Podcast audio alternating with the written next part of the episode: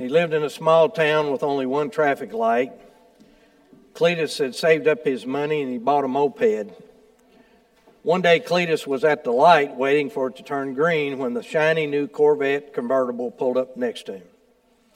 Cletus had never seen anything like this in his life, and the Corvette had its top down, so Cletus leans over the side of the car and starts checking out the interior. This annoys the driver of the Vette, so when the light turned green, he steps on the gas, laying down rubber as he leaves the intersection, and he gets up to 60 miles an hour when suddenly Cletus flies by him on his moped. the driver of the Vette says to himself, This clown wants to race. Shifting into fourth gear, he steps on the gas again. He leaves Cletus in the dust as he gets up to 100 miles an hour. Then, out of nowhere, he sees Cletus coming up fast in his rearview mirror. He can't believe it as Cletus flies by him again on his moped. The driver of the Vette shifts into sixth gear and floors it, and he passes Cletus and gets up to 150 miles an hour. Once again, Cletus passes him like he's standing still. Shocked, the driver of the Vette pulls over to the side of the road. He hears gra- flying gravel flying and brakes squalling as Cletus pulls up next to him. The driver of the Vette congratulates Cletus on winning the race and asks him what kind of engine he has in the moped. Puzzled, Cletus, Cletus replies, Race? I was just trying to get my suspenders off your side view mirror.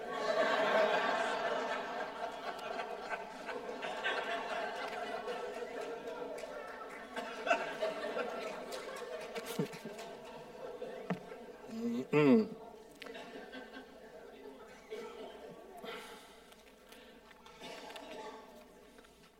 Well, you know where we are today. We're in the we're in the time of the um, the one of the feast, feast of tabernacles, not not feast tabernacle, feast of of uh, trumpets. A lot of people said this would be a perfect time for Jesus to come. And so today I want to just, you know, and there are some people that will talk about, you know, Jesus coming. And then there will always be those people that will speak up and say, well, we do not know the day or the hour when Jesus is coming. And so I want to just talk about that a little bit today. And let's, let's go to Matthew 24, where we've been before. We did the first few verses. But I want you to do uh, Matthew 24, verse 36, verse 4 through 42. Listen what he says. He said, But of that day and hour no one knows, not even the angels of heaven, but my Father only. But as the days of Noah were, so also will the coming of the Son of Man be. For as in the days before the flood, they were eating and drinking and marrying and giving in marriage until the day that Noah entered into the ark, and did not know until the flood came and took them all away, so also will be the coming of the Son of Man be. Then two men will be in the, in the field, one will be taken and the other left. Two women will be grinding at the mill, and one will be taken and the other left. Watch therefore for you do not know what the hour your Lord is coming. Let's pray. Well, Father, I pray that we'll get into some stuff today that will help to clear up some things. But I pray, Father, today that the words of my mouth and the meditation of my heart would be acceptable in thy sight. For you're our strength and you're our redemption. You're everything to us, Lord. And folks have come today to hoping to hear that the word of God that's living and alive would be spoken, and that, Lord, that in that, that they will find something that they're looking for. And I pray, Father, that you would do this. And I ask this in Jesus' name and for his sake. Amen. So the verse 36 says, But of that day and hour, no one knows, not even the angels of heaven, but my Father only. That's what Jesus says.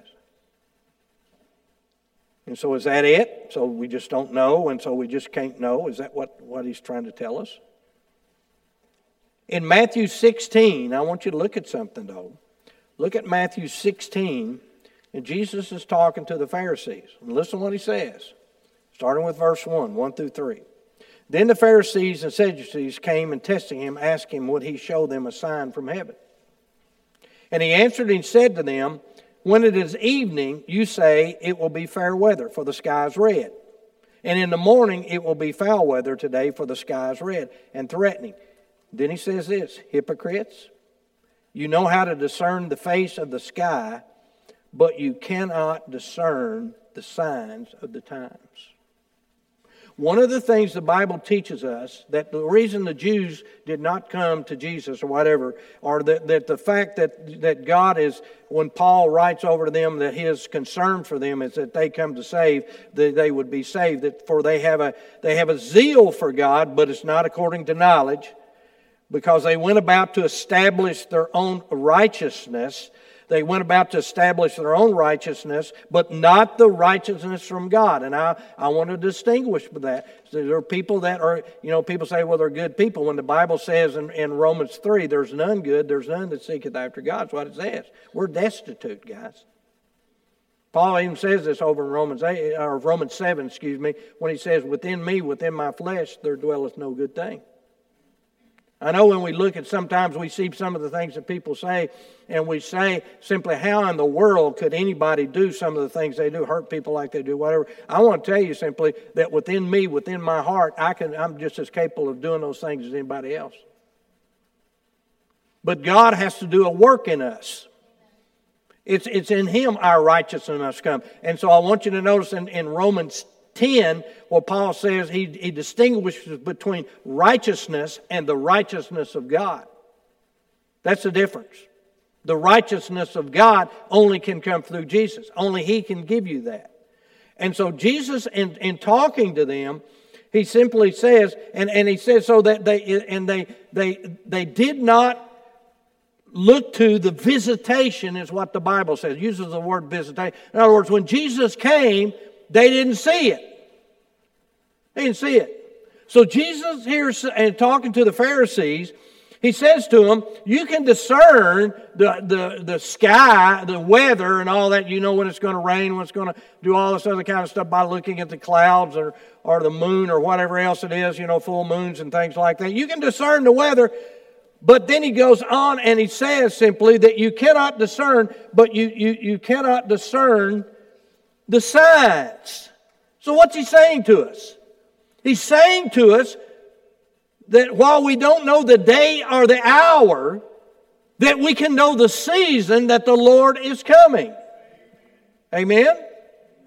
So if a woman is pregnant, and Jesus says this, it's the beginning of sorrows, as he talks about the, the tribulation that will come the, the beginning of sorrows. If a woman is pregnant, that's what it, it, it, can be interpreted in the Hebrew language as simply being birth pains. He's saying simply that, you know, as a woman becomes more and more, her, her, her abdomen begins to get larger and larger. Well, we, we, what can we say? We can look at it and we can say, hey, uh, she's going to have a baby and it's going to be soon.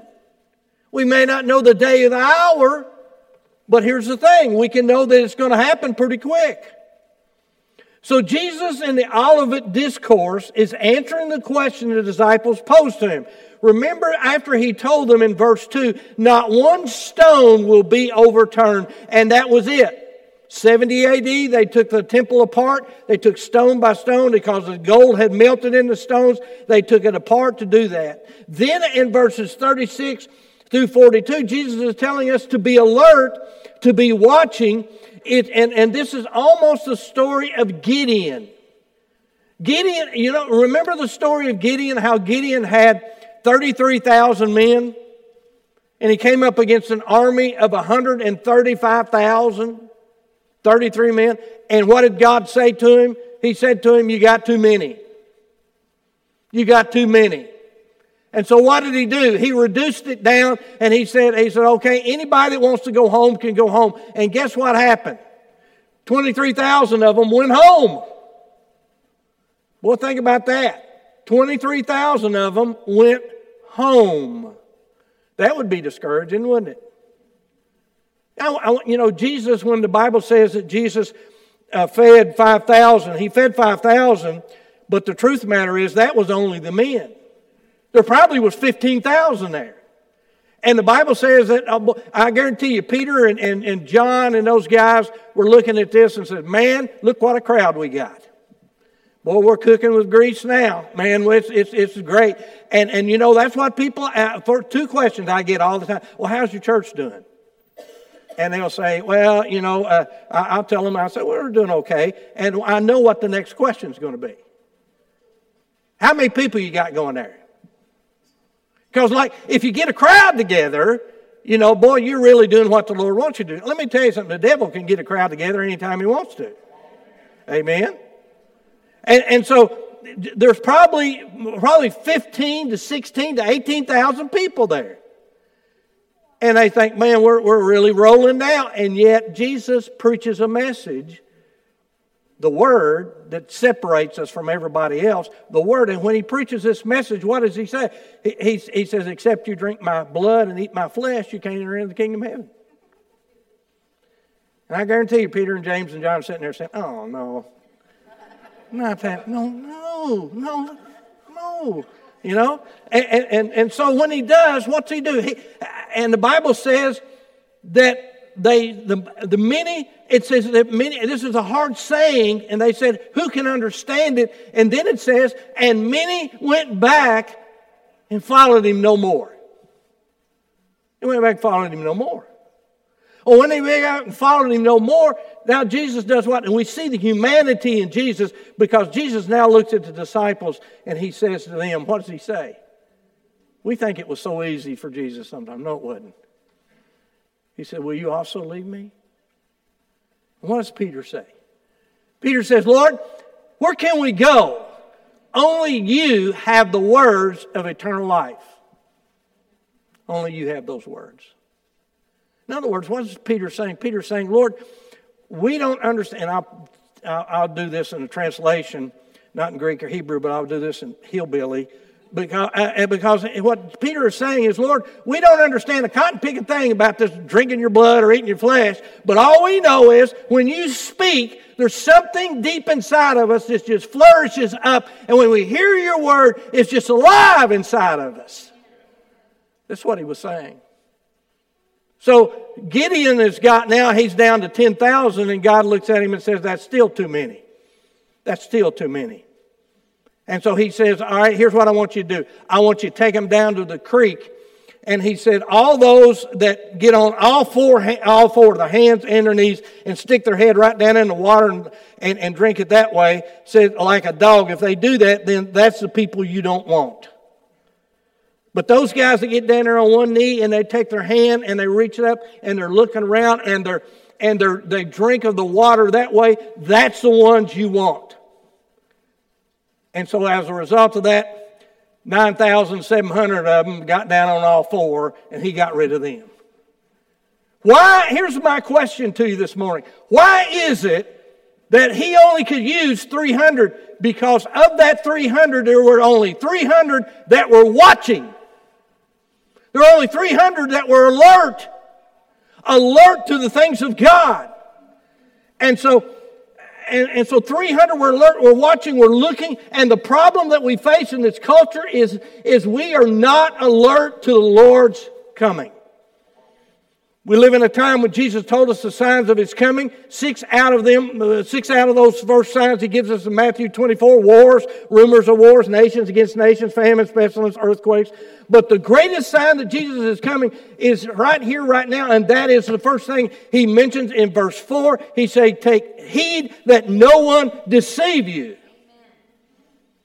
All you got to do is go home today and turn on your boob tube and look at all these political ads. I'm telling you, they're trying to deceive you. And because of the technological advances that we've been made, that deception is worldwide. It comes into your home. And so Jesus says in Mark 13, 5, 6, he says, answering them, begin to say, Take heed that no one deceive you, for many will come in my name, saying, I am he, and will deceive many. He says in Luke 21 8, Take heed that you be not deceived, for many will come in my name, saying, I am he, and the time is drawn near, therefore do not go after them. In other words, I am the Messiah.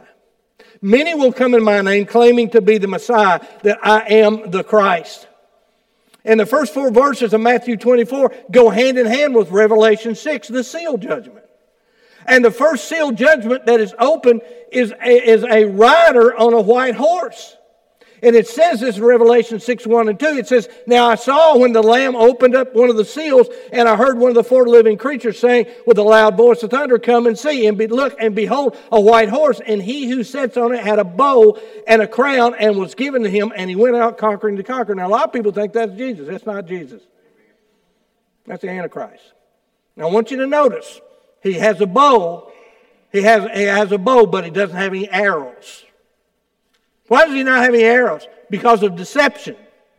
Because he, the Antichrist, when he comes here's what he's going to say to you. He's going to say to you, peace, peace, but the Bible says, beware, for sudden destruction cometh. Beware. And this, and, and listen, the world is in turmoil. And the world is right now ripe, and the world is looking for somebody to come in and say, peace, peace, and settle everything down. It's prime for the Antichrist.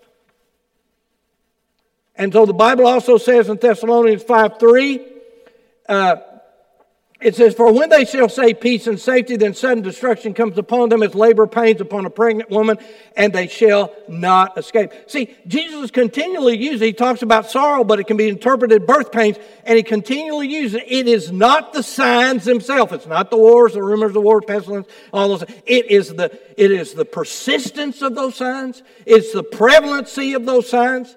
It's, it's, it's, it's how tough those signs get greater and greater and greater, that's what we're looking at. All you got to do if you want to study earthquakes, just study earthquakes and look on the Richter scale and see how many earthquakes are beyond five point something now. Per day. Per day. And so this false Christ will arise as a champion who will solve all the world's problems and he'll claim to be the Savior or the Messiah, but Jesus warns us not to fall for his claims. Jesus has told us in Matthew 24 5, there are going to be many who claim to be the Messiah. For instance, there was Theuda in Acts 5 36. It, uh, it, tells us that for some time ago, Theudas rose up claiming to be somebody, and a number of men, about 400, joined him, and he was slain, and all who obeyed him were scattered and came to nothing. He said he was the Messiah. Then there was a guy by, by the name the Egyptian the Egyptian in, Acts 21 38, it says, Are you not the Egyptian? For some time stirred up a rebellion and led 4,000 assassins out of the wilderness. So here again, here's another one claiming to be the Messiah. And, in the, and, so, and as, and as a result of that, then there was a guy by the name of Barcobada appeared in Judah who said he was the Messiah. And Rome tried to extinguish this. This is a big deal because Rome tried to extinguish this revolt in 135 BC, but not before 580,000 men were killed. He said he was the Messiah. Then in 1800s, you know, then there are those people that are date setters. And I think this has been one of the most uh, devastating things to the Christian faith many that anybody could possibly say. These people that say Jesus is coming in a certain day. There was a guy by the name of of uh, William Miller.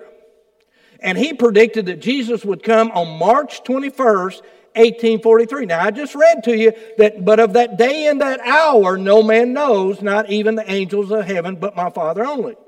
We can know the season, we just can't know the exact date. But, uh, but so this guy by the name of William Miller, he predicted this, and news spread, and press went wild over this. So March 21st came, and when March 21st came, businesses closed, uh, people stayed home. And, and you know how crazy we get? People who followed Miller, and they were called Millerites, and the day came and they wore long robes on that 21st. And they went to a mountain. Now, this is really true, it's historical. They went to a mountain and when they got to the top of the mountain, they didn't feel like they're high enough, so they all climbed trees. I'm serious. They all climbed trees so they'd be a little closer. So when the rapture took place, they didn't have to go as far. So help me. This is the truth. I'm not making this stuff up. I wish I was, but I'm not. But the day came and the Lord didn't come, and thus the Millerites trudged home, accompanied by the jeers of all the people. Yeah, we tried to tried to tell us that Jesus was coming at this time. Miller went back to the drawing board and said he had made a mistake of one year. So in 365, 365 days later, the Millerites were back up in the trees once again. They were they're disappointed. Later, Miller repented, but the damage was done, and many because of this left the faith as a result of that. In 1914, the Jehovah Witnesses said Jesus was coming. Then there was Herbert W. Armstrong. I remember Herbert W. Armstrong. Do y'all remember Herbert W. World World uh, Wide Church of God? You know, 1960. He predicted that Jesus was coming in the 1960s. The Seventh Day Adventists, October 1960, Jesus would come. And then there was a guy by the name of Harold Camping. September 1994, then May 21st, 2011. He predicted, he missed it one time, so he went back and predicted it another time. But they have, if they just read the Bible, they would have known that Matthew 24, 36, it says simply what? But of that day and that hour, no one knows, not even the angels in heaven, but my Father only. In Mark 30, 13, 32, if you'll notice what that says, but of the day, the hour, no one knows, not even the angels of heaven, nor the Son, but only the Father. Well, wait a minute. What does Jesus not know? I thought he was God. He is God, and he knows now. But let me tell you something. What, uh, he, he does know, but when he walked on this earth in his humanity, Jesus has left his outward attributes of his deity in heaven. Philippians 2 7 says, But he made himself of no reputation, taking the form of a bondservant and coming in the likeness of men. He went completely reliant. The only thing he said, I don't do anything unless the Father tells me to, or the Holy Spirit tells me to do it. And so while he was on this earth, he didn't know, but he knows now. And what Jesus is doing, he's sitting in heaven right now at the right hand of God, and all he's waiting for right now is the Father to look over him and say to him, Go get your bride. That's all he's waiting on. So, why is it that so many seem to think that they know the date that Jesus will come back? Jesus warned us 11 times strenuously against being deceived. Then, what is the great deception? Matthew 24, verse 37 and 39, it says, But of the days of Noah were also the coming of the Son of Man be, for as in the days of before the flood, they were eating and drinking, marrying and giving in marriage until the day that Noah entered the ark, and did not know until the flood came and took them all away, so also may the coming of the Son of Man. They did not know until the Bible says that God shut the door. It's going to be the same way when Jesus comes. Today is the last Gentile is going to walk the aisle one of these days. And the Gentiles are going to be fulfilled. And God's going to say, Go get your bride. And He's going to come. And there are going to be many that will be left behind. There'll be many that will be left behind. You know, so why is it that Many think that they, then, then what is the great deception? They were getting on with life. I, I, I had someone not long ago that I, I ran into, and they hollered at me, asked me to come over, and I did. Hello. And I said, and I, I told them, I said, they haven't been in church. And I said, I'll miss you in church. And here's what his answer. His answer was, Well, you know how it is. Life gets in the way. Boy, it sure does. And Satan gets in the way. And Satan will throw things at you that you never thought. By the time you and your family get ready to go to church, your, your cousin shows up with his new boat. Let's go to the lake. You're getting ready to read the Bible, and all of a sudden, the telephone rings. You know, on and on and on. We could talk about interruption after interruptions. Getting on with life and, and didn't have the time. They didn't have the time because he says they're going to be eating and drinking and marrying and giving in marriage. And some people have said that could be interpreted in, uh, about marriage, marriage, giving in marriage is it can be interpreted as meaning not getting married.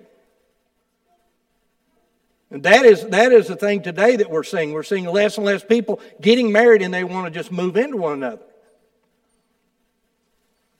May I say to you, Jesus doesn't want you to do that? That's fornication. That's what the Bible calls it. You can call it hooking up. You can call it whatever you want to. The Bible says that's fornication. You know?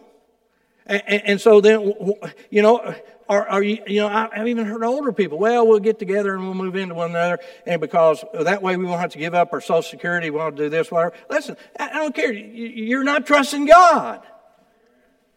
Did not God tell you in, in, in Philippians that He would supply your every need? That's what you got to do. Get married and don't do this other thing because he, he cannot bless something that, that you're cursing. They're getting on with life. And they didn't have time for spiritual things. And notice, they did not know. Listen to this. They did not know until God shut the door. Listen, America today is not ready. And the same thing had happened in Noah's day is going to happen all over the world. I've always believed that verses 40 and 42 is the rapture. Some people have tried to deter, uh, have, have always tried to interpret it as being no, this just means something after the second coming. But I don't. I believe it's the rapture. Until somebody shows me something totally different, then okay. But it says that two men will be in the field, one will be taken and one will be left. Uh, two women will be grinding in a mill and be taken in the other land. And watch, therefore, you do not know what hour of your Lord is coming. There are going to be men that their wife has asked them over and over again to come to Jesus, and they won't do it. I, I don't need to water. And the one night they're going to roll over in the bed and they're going to reach for their wife, and guess what? She's going to be gone. There are going to be couples that wouldn't do what the Lord wanted them to do and going to run down the hall looking for their kids, and their kids are gone. There are going to be teachers that were atheistic and writing on the board. They're going to turn around and their whole classroom is going to be gone. People be jerked out of cars. Pilots that are saved be gone out of airplanes. That's what's going to happen. It's going to be catastrophic. And the news will try. Why, why are we seeing all these UFOs now and all these flying saucers, and all this stuff? Because Satan's getting ready. He knows his time is short. And what's he going to say? He's going to simply say that the, the mothership came down and did what? Took them all. I want to hear what the, you know, what, I want to, when this happens and they're left behind, I want to hear what, uh, what, what's Tom Cruise? He's a what now? Scientologist. I want to hear what the Scientologists got to say. When they get left, because they don't trust in Jesus, I wonder what they're going to say. Because they've always talked about the mothership coming to get them. Our job then is to do what? To be ready. Why do we not know the day or the hour? Because the Lord wants us to be about His kingdom business right now. And the greatest criticism I hear of, of Christians today that believe in the pre uh, trib uh, in the rapture of the church is they just want to sit down. Don't let them say that about you. Don't you sit down. We need to be busy. We need to be about our Father's business. You know, why do we not know the day hour? Because He wants us to be about the kingdom business. And if the Lord told us an exact date, we'd sit down. Now, when we get to the second coming, we can set our watch by the second coming. Because the book of Revelation tells you exactly what's going to happen. You know? But Jesus has warned us to be ready. He says in Matthew 24, uh, Matthew 24, verse 42 through uh, 44, he says, Watch therefore, do you not know what hour the Lord is coming? You do not know what the hour is coming. And in verse 43, if you can put it up there, 43 through 44, uh, well, I got it right here. What am I doing? Uh, uh 40, 43. But know this, that if the master of the house had known what hour the thief would come, he would have been watching not allowed his house to be broken into. Verse 44. Therefore, you also be ready, for the Son of Man is coming in an hour you do not expect. He's coming when you don't expect him. Mark 13, verse 32. Uh, it, it, says, it says this, but of that day and hour no one knows, not even the angels in heaven nor the Son, but only the Father. We've dealt with that. Be ready, is what he says in Luke 12, verse 39 and, uh, uh, and verse 40. He said, But know this, that if the master of the house had known what hour the thief would come, he would have watched and not allowed the house to be broken into. Verse 40. And therefore, you also be ready, for the Son of Man is coming in an hour you do not expect. So we're totally in the dark. No, we're not. How can we know? We know the season. And we're close. I also believe that the Lord will begin to reveal to those who walk in the Spirit and are faithful, He's about to come. I think that's what He did in Matthew with, with, with Anna and what He did with Simon. While nobody else, Jesus came into his own, his own received him not. They didn't recognize who did. But Anna and Simon did. Why? Because they were daily in the temple, and, and, and, and Simon was such a godly man. He, when he held Jesus in his hand, he said simply, Now let your servant depart, for my eyes have seen your salvation. So if you're walking with the Lord and you're walking in faith, I believe He's going I believe the Holy Spirit's going to give you an inkling that He, well, we get ready to come. He's about to come. Jesus had given us signs, but it's not the signs themselves, but the intensity and the prevalence of those signs, like birth pains, happening more and more and more and more, more intense. Our Father in heaven is a God of order. And everything in God's universe is always on time. We get upset with Him sometimes when our prayers are not exactly like, you know, I, I told my grandson, last week, he told me about praying about something. He said, Papa said, I prayed and I prayed and I prayed. And it just seemed like God doesn't hear me. I said, Lake, listen, God's not a bellhop. You don't hit the bell and he, here he comes.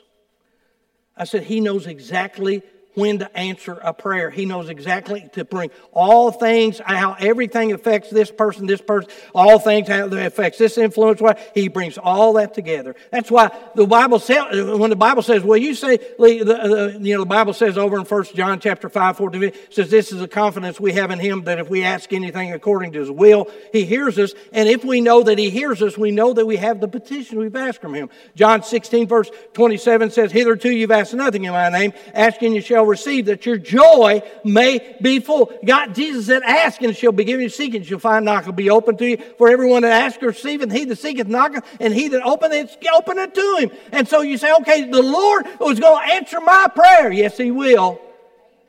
But listen when he answers it. When your will lines up with his will. This is why, young people, this is exactly why you need to find an old person to, to sit down and talk to all the time. I'm serious. They know where the potholes are. They know, they know what you, I mean, find, find you a mentor. Find you a mentor that you can really talk to. You know, that's what they do in China. That's why they take the older people in China and put them into kindergartens and nurseries. Because they know the wisdom that they have to give to you know,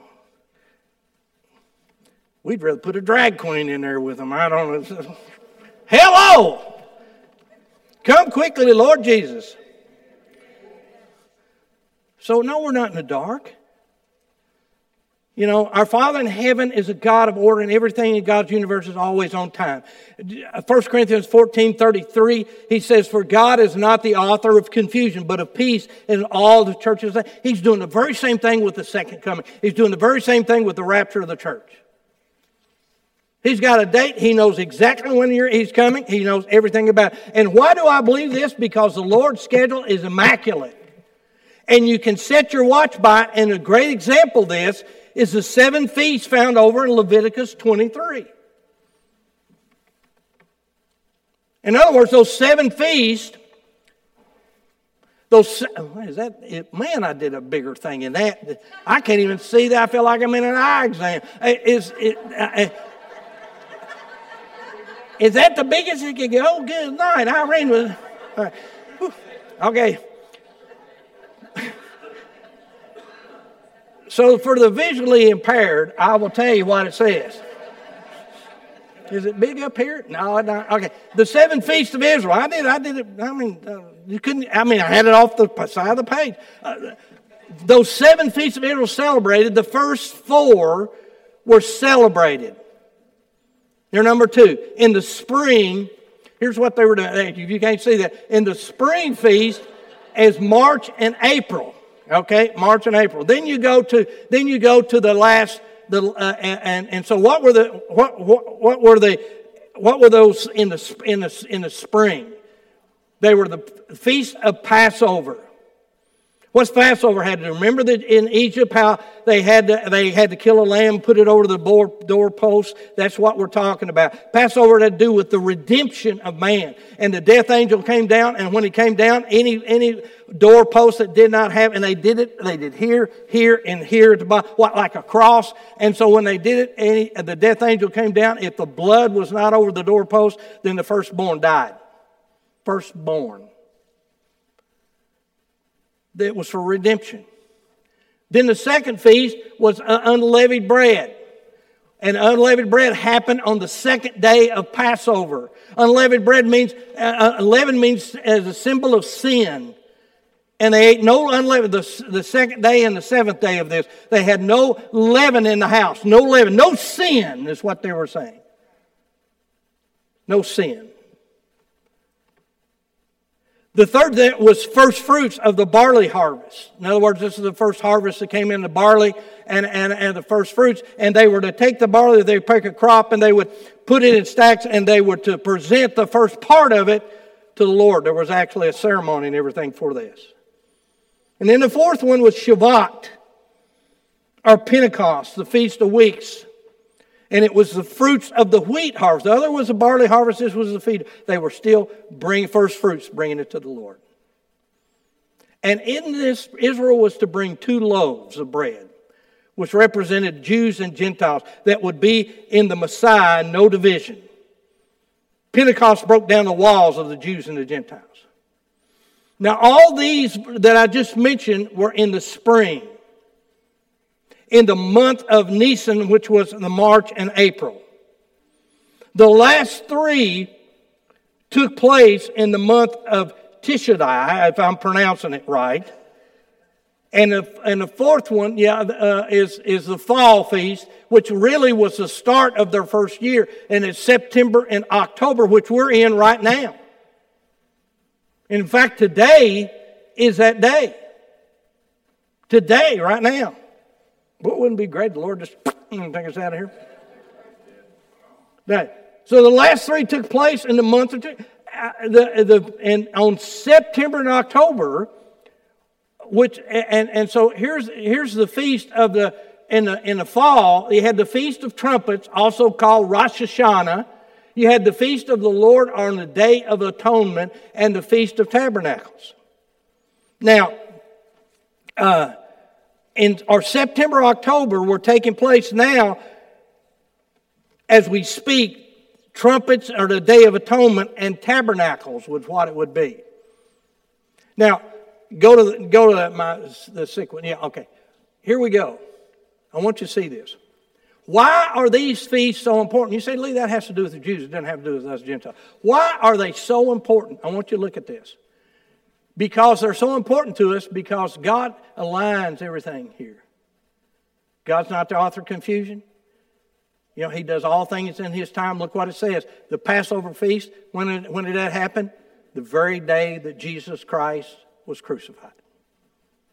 The day that Jesus was crucified was the Passover feast. The Feast of Unleavened Bread, what was this? When Jesus was buried. Jesus was buried. The feast of first fruits was what? The resurrection. And the Bible tells us that you and I are the first fruits of, Je- of the, uh, Jesus was the first fruits of us that are going to be resurrected in that day. Then you finally get down to what? The Feast of Pentecost, which happened 50 days after that. Pent, I mean 50. 50 days, what? That's when the Holy Spirit came upon all believers. That's when this happened. Now I want you to notice some other things.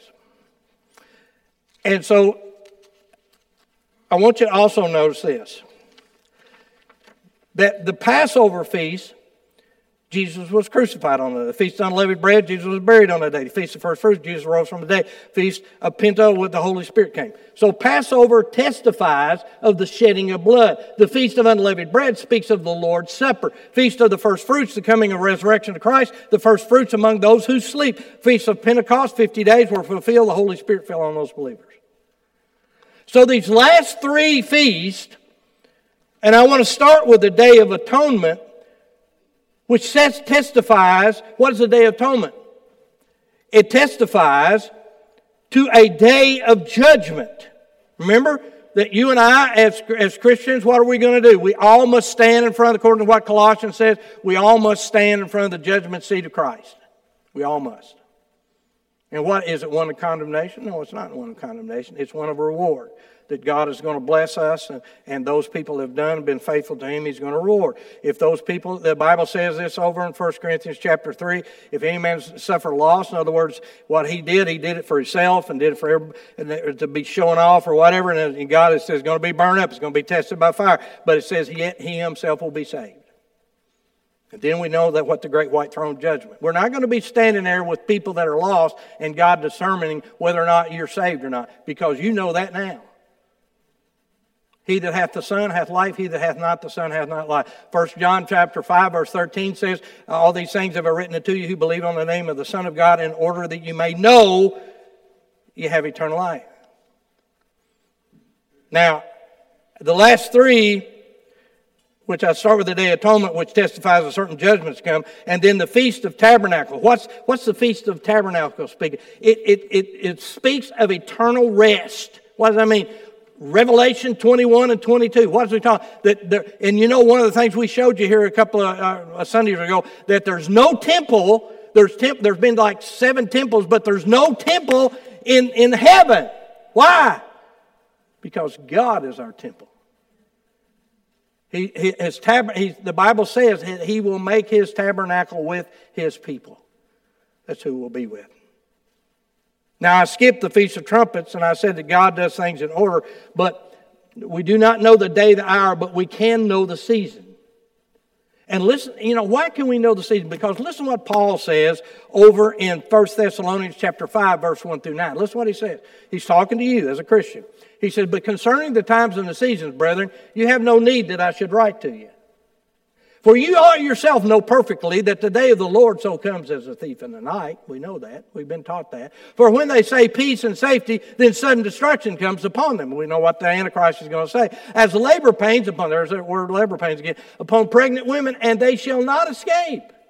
But you, brethren, listen to this. You, you, you, you, not the guy sitting next to you, you are not in darkness. You're not in darkness so that this day should overtake you as a thief. God wants you to understand and know when He's getting ready to come. All right? Go on. That, you, oh, know, you shall, you all are, and He's talking to us. You are all sons of light and sons of the day. We are not of the night nor of the darkness. We're not of the night and the darkness. We're the light. Therefore, let us not sleep as others do. But let us watch. Let us watch and be sober. Verse 8. Is there a verse 8? Yeah, there is. Oh, verse 7. Okay. For those who sleep, sleep at night because they're in the dark. And those who get drunk are drunk at night getting drunk on the world's things. But let us who are of the day, that's us that are belong to Jesus, be sober, putting on the breastplate of faith and love as a helmet of hope of salvation. For God, look, listen to this. Now, oh, those, this, is, this is for those people that say, well, we're going to have to go through the tribulation. For God did not appoint us to wrath What's the greatest time of wrath in the history? It's going to be the tribulation. God didn't appoint us to wrath, but to obtain salvation through the Lord Jesus Christ. Salvation means He's going to get us out of here. Amen? But let me say again, this is God's timing is perfect. The Feast of Trumpets, which is called by the Hebrew name Rosh Hashanah, and it means head of the year, so this is the start of the year. It is a period in which everything begins new. It begins September the 15th, a Friday, and it ends September the 17th on a Sunday. Hello?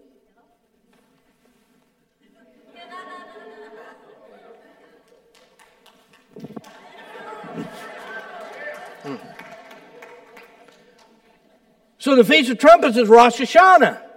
It starts with the priest blowing the trumpet or the shofar a hundred times in call to repentance. And it won't be like these people. I don't, uh, Chris and them brought their shofar out here. And everybody's trying to blow it, and it sounded like a. sound like a ruptured moose or something out there trying to blow. When this, when this one really blows, you're going to hear, he will blow it, the, the, the priest, the high priest will blow the shofar nine different times, or angels will blow it nine different times, in which the priest will blow uh, the trumpet 11 times in each session. Nine different sessions, 11 times. 99 times, which means he'll blow it 99 times which leaves one blast at the last. 100, well, there's 100 blasts. It's, and the 100th blast is the loudest and the longest and the final trumpet of the Feast of Trumpets. And when he blows it, man, we're going to hear it. Now, the world probably won't hear it, but we will. 1 Corinthians 15, verse 51, 53, listen what it says. Behold, I tell you a mystery. We shall not all sleep, but we shall all be changed in a moment, in the twinkling of an eye, at the last trump, the hundredth trump, uh, for the trumpet will sound, and the dead will be raised incorruptible and will be changed. For, uh, for this corruptible must put on incorruption, and this mortal must put on immortality. Man. 1 Thessalonians 4:16, what does that say? For the Lord himself shall descend from heaven with a shout and the voice of the archangel and with the trumpet of God, and the dead in Christ will rise first, is what it says. But Rosh Hashanah is also called by different names. It's called by Yom Teruah. It means the day of the blowing of the day of awakening blast. what it means. When the trumpet sounds during the rapture, it's not just a noise to get our attention, it's an awakening. It's an awakening blast for those who are in the graves. 1 Thessalonians 4 16 to 8 uh, 17, it, uh, it says, For the Lord himself will descend from heaven with a shout, with the voice of the archangel and the trumpet of God, and the dead in Christ, not the dead, but the dead in Christ, who's gone on, your, your, your people that have already were saved, they went, they've gone on to heaven, will rise first. The body, bodies in the grave, the, their soul and their spirit will be raised together. All right, and then we who are alive, and remain will be caught up together with them in the clouds to meet the Lord in the air, and thus we shall always be with the Lord. Those in the grave will have farther to go than we are. They got six feet. Now, uh, so uh, when the trumpet sounds, for thousands of years, the Jews have called Rosh Hashanah the day of the awakening blast. That's exactly what will take place at the rapture. Roused from their sleep and raised incorruptible and immortal, also called Yom Hadin, which is another name for Rosh Hashanah, the day of judgment. The word din means judgment in Hebrew. The Jews believe Rosh Hashanah represents the period in which God weighs our rights and wrongs from the previous year. And that's, that's Revelation 22, verse 12 and 13. And behold, I'm coming quickly, Jesus says, and my reward is with me to give everyone according to his work. Verse uh, and behold, I'm coming quick, and I'm Alpha and Omega, the beginning and the end, and the first and the last. It's also called Yom Hazakim, if I'm pronouncing this right. It's also another name for Rosh Hashanah, which means a day of remembrance. Jews pray that God will remember them during the coming year. So, what the rapture? Of God remembering those who are His. Now, we also call that Rosh Hashanah is also called the Feast of Trumpets, described the rapture of the church whenever that will be. But get this the Jews have another name for Rosh Hashanah, or the Feast of Trumpets. You know what it's called? It's called the day that no one knows. The day no one knows. This has everything to do with the lunar calendar and the new moon, based on the cycles of the moon back before people understood the movements of the planets and the cycles and the cycles of the solar system. And now, according to Jewish tradition, the new month would not officially begin until two witnesses reported to the priest that they had seen the silver of the new moon. Once this was confirmed by the witnesses and the priest, then the priest would blow the shofar. In other words, what am I saying? They were looking for it. So I believe here we are like the Jews in that they knew the approximate season when the feast would take place.